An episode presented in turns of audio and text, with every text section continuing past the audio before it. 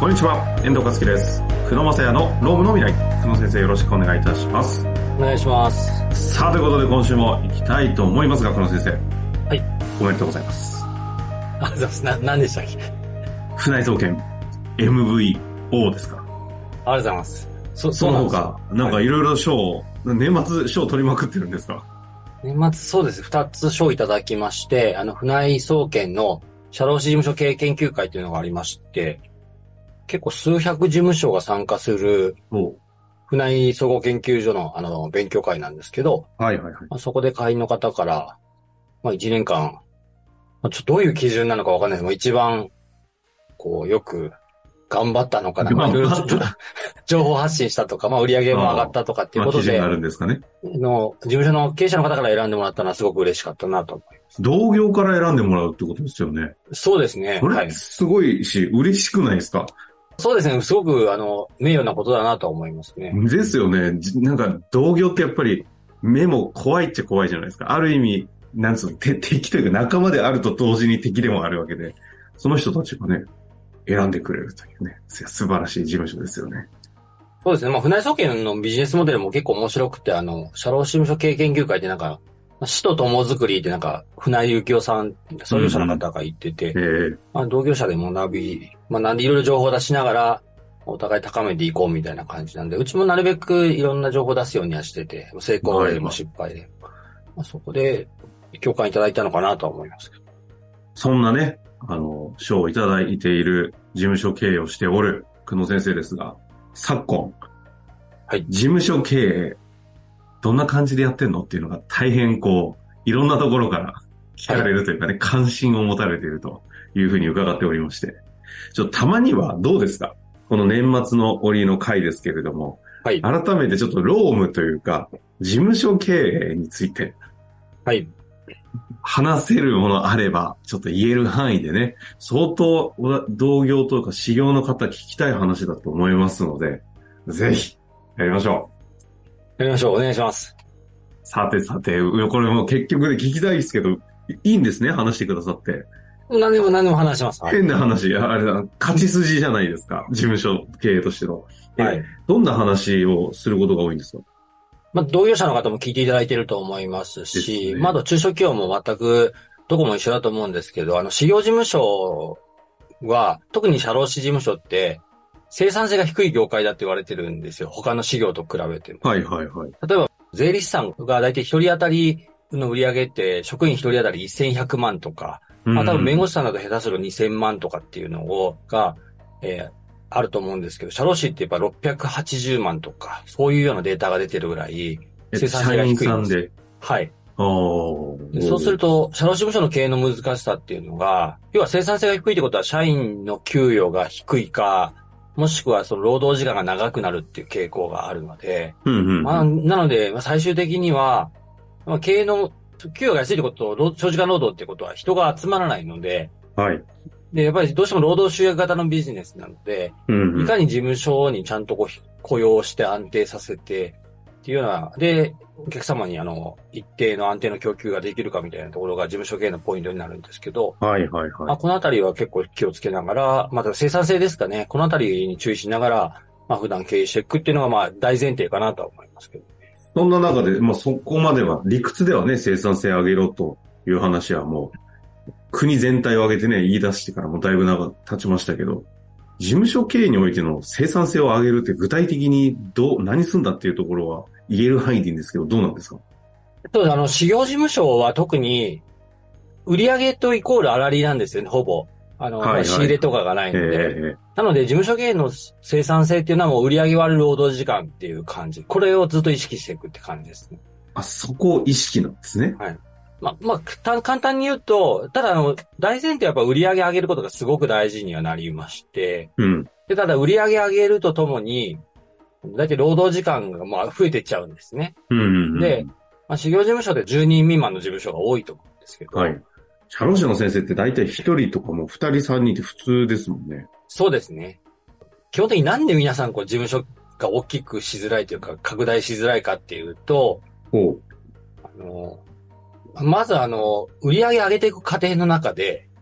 労働時間も増えていくわけですよ。はいはいはい。そうすると、その職員の負担がどんどんどんどん増えてくるわけなんで、うんうん。そうすると、その、それによって職員が退職したりとか、はいそういったところでししていくんですね。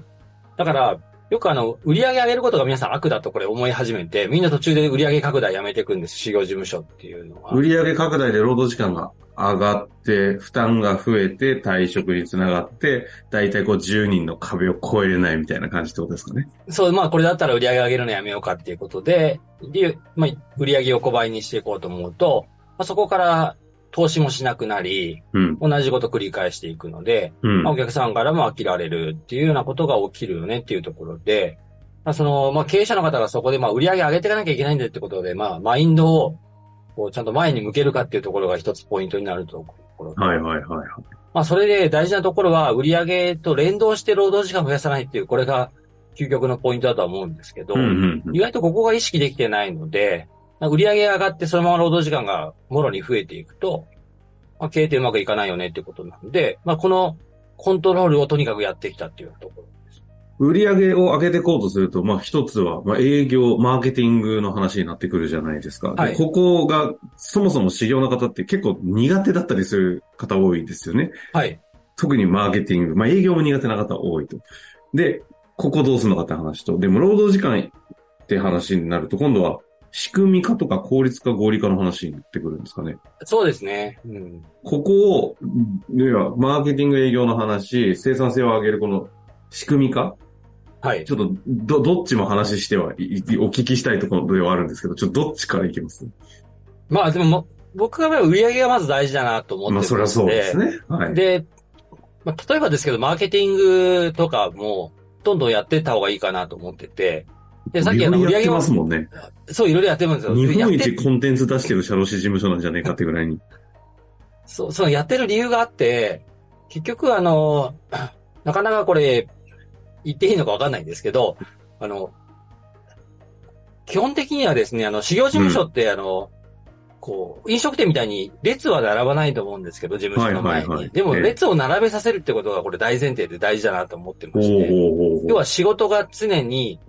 え、こう、次々に来る状態を作っておくっていうのが大事でして、行列のできる。はい。うん。で、それは生産性とも大きく関わるんですけど、はい。あの、資料の事務所ってですね、なんていうかこう、例えばルール守ってもいただけないお客様とか、もうものすごいこう、ルーズなお客さんとかいいるんですね。 すいません、本当に。そので、例えばそういうお客さんと付き合わなきゃいけないとか、あとむちゃくちゃパワハラとかになると、ええええあのとかハラスメントしてくるお客さんとかがいいるはいるんですけど、まあそういうお客さんがこう来た時に、うん。こう断れずにそのまま受けちゃうと、事務所の労働時間も長くなっちゃいますし、ああ、そう職ですね。員も疲弊してみたいなことが起きるんで、はいはい。基本的には事務所が仕事断れる状態を作っておくと。なるほど。でポイントはそこのためなんですね。そうですね。で、あとは、どうしてもあの、こう、昔、古いお客様とかですね、あとし、し力ない頃取ってきたお客さんでめちゃくちゃ安かったりするんですね。はいはいはでそれを、やっぱりあ一定程度プライスも上げていかなきゃいけないので、い。はいはい多はい。分もうお客さん来ない状態で値上げなんてもう怖くてできないので、確かに。まあそういったことも考えると、これからの時代値上げとかもやっていかなきゃいけないので、だから、まあ、次にお客さん来ると思えば値上げすることもそんなにこういう、あの、怖くないかったりするので、まあ、とにとにかくその、 事務所経営の観点からいくと、外に人が並んでるっていう状態が非常に大事なので、まあ、それをやるために、まあ、マーケティングを一生懸命やってるっていう形です。でろ社員さんたちの疲弊しないようにという、その断れる、顧客を選べるで観点、そして値上げもできるっていうタイミングにも、この行列を作るっていうために、マーケティングガンガンかけてるっていうことですね。そうですね。で、もちろんその品質も大事だし、お客様に貢献するっていうのはめちゃくちゃ大事なので、まあ、どうやって貢献していくかとかっていうのは、また全然ポイントは違いますけど、まあ、はまいずはいは前い提で、並んでる状態だを作らないと、こう次の手が打ちづらいというか、もう思い切った施策が打てなくなってくるので、なので意外と、そうどこにじゃあ、修行事務所ってお金かけるかって言った時に、うんうんうんうん。その、人の例えば配置の仕方だと思うんですけど、はい普通、事務所経営やっていくとですね、まあ、直接部門っていうところで、まあ、直接部門と間接部門でいうと、まあ、直接部門でいうと、社労士事務所でいうと、給与計算するメンバーとか、はい社会保険手続きするメンバーとか、社会、あの、就業規則作るメンバーとかっていう。まあ、稼いでくれてる人たちですね。そうですね。非常にわかりやすいじゃないですか。で、まあ、小さい事務所の頃はなかなか間接部門って持ちづらいと思うんですけど、まあ、10人ぐらいまではおそらくそのメンバーが9割超えてくると思うんですけうど、んうん。僕はやっぱり事務所小さい頃から、割とやっぱ8割ぐらいに抑えて、おう2、 7割ぐらいの抑えて、 3割は関節部門に当ててたんですかそうですね、総務と経へ理と、え。あとはもう結構早い段階でそのマーケティングのチームとかっていうとか、あ、10人未満ぐらいの時にマーケティングのチームあったんですかとか営業専任の舞台とかですね。へえ。まあそういうところに力入れてやってきたっていう形。はいはいはいはい。え、それは何当時な、なんでそうやったんですかあのー例えばだけど事務所のお客様の対応品質上げようと思うと、うん。これ考える方としては給与計算の質上げようって話になると思うんですけうど、んうんうん。ここって、意外とですね、競争激しすぎるんですよ。顧客満足をどこで得るかのところを品質上げるが普通だが、ちょっと待てよと。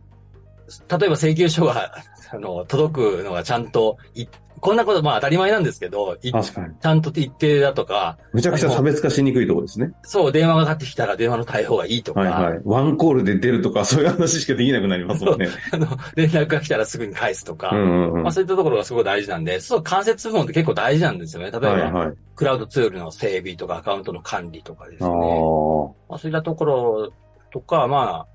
あの、営業ですぐに人が動くとかですね。まあ、そういったところに結構力入れていくあ、そういうことですか。要は、だから顧客の方々にとっての付加価値をどこでつけるかって言ったときに、関節部門で取りに行ったってことですかあ割と早い段階で、そう、そこは意識してたので、へだえ。からちょっとすごくなんか細かい話になっちゃったかもしれないですけど、あの、まあ、事務所の経営って今いろいろあると思うんですけど、うんその売り上げ、まあ、上げていく中で、まあ、マーケティングやりつつ、あとはその社内の体制みたいな感じで、まあ、どういうふうに人をい、人を当てていくかとか、まあ、そういったところは結構気をつけてやってきたかな、みたいな。これ、あれですね。あの、20本ぐらい聞きたい、取りたい話出てきそうですね。事務所のその、じゃあ人事的な人採用とかもどうするとかとか、マネジメントもそうですし、マーケティング営業もまだまだ聞きたいんですけど、ちょっとこれ次回まだ行きましょうか。 次回ちょっとお願いします。あの、これ仕組みの方全然できてないですからね。そう。ちなみにそうです今日ちょっと営業売上の方にちょっと焦点をもうちょっと当てるとして、具体的になんかちょっと全部無理だと思うんですが、何から手をつけるっていう発想になってくるんですか